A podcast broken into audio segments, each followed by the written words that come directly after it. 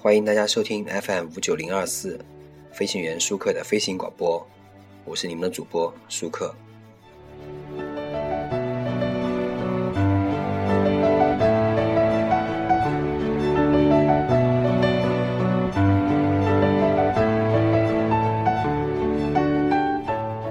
今天我们来聊一下日本。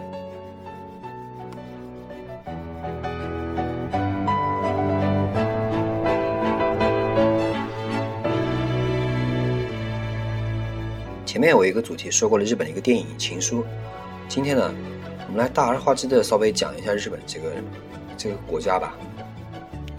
其实事实上，我们看日本的时候都是喜欢看它历史和它的现在。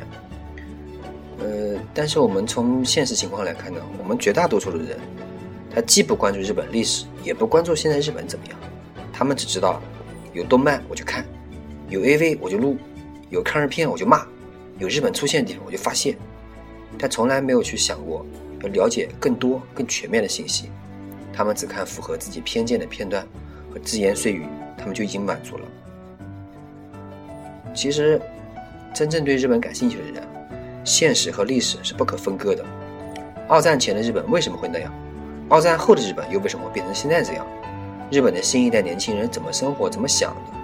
以及中日文化如何在互相渗透？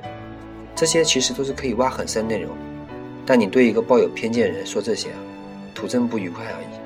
所以，无论是崇拜日本文化，还是一味仇视日本，其实都有失偏颇。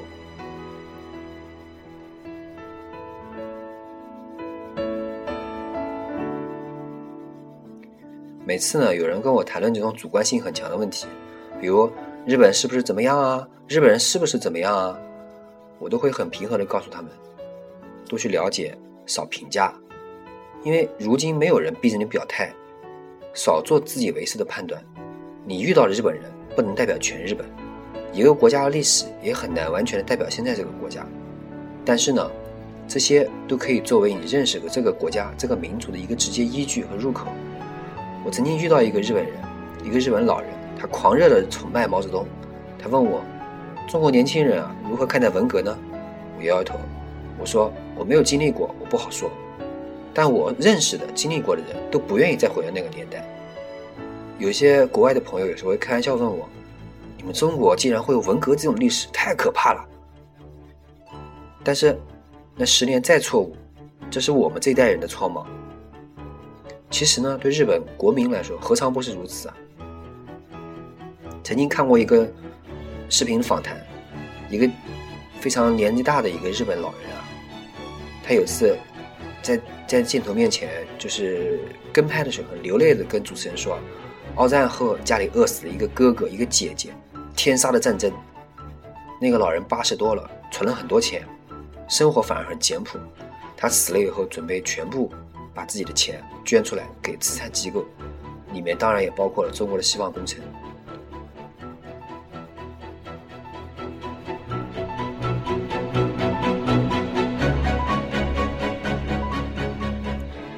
所以呢，活在历史仇恨中的人啊，只能不断的输出仇恨；反思历史悲剧的人呢，却能够因此懂得啊慈悲。只能说，老活在过去，连现在都过不好；但不了解过去，连现在过得都盲目。很简单的道理啊。假设我面前的听众你们认识了一个非常可爱的日本女孩子，然后她很喜欢你，你会说？哎呀，你们日本曾经怎么怎么怎么怎么怎么怎么样？所以呢，我不喜欢你。你觉得这可能吗？抛开国家的观念啊，我们都是活生生的人，珍惜现在好吗？但是呢，我在这里还要把这个主观调还拉回来一点。当然了，但如果现在日本呢威胁到我们中国的国家利益还主权问题的时候，他们以及对这个历史啊这个不良的态度的时候，比如最近这个呃有些很多很多问题的时候。身为中国人，你当然表达愤慨，这无可奉无可厚非，但要把握一个度，你别没事动不动起来就把人车砸了，砸的还是咱中国人自己的车，对不对？就像我我经常电视上看到那些上了年纪的对这个世界固执己见的老右翼们开着车大声的制造噪音，你有时候你能看见电视上能放的那些年轻人皱着眉走过来，都会说一句话：神经病。对吧？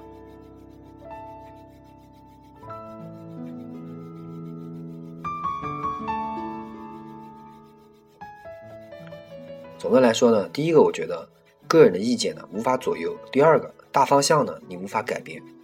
可惜的呢，就是在我们的网络时代，明明有很多方法去了解这个感情最复杂的邻居，可大家呢还只是选择表达情绪、发火、发生噪音、反对，没有了解基础上的所谓呢，你你所谓的你那种态度呢，其实我觉得都是没有用的。了解之后。无论你喜欢还是讨厌，都是一种独立思考的表现，无可指责。只有真正了解过一个国家、一个民族，甚至一个人，我们肯定能看到很多很多自己从前没有想到的东西，放下我们的执着和偏见。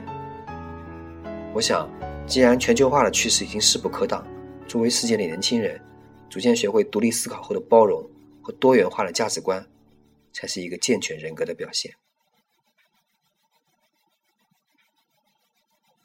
感谢大家收听 FM 五九零二四，我是主播舒克，再见。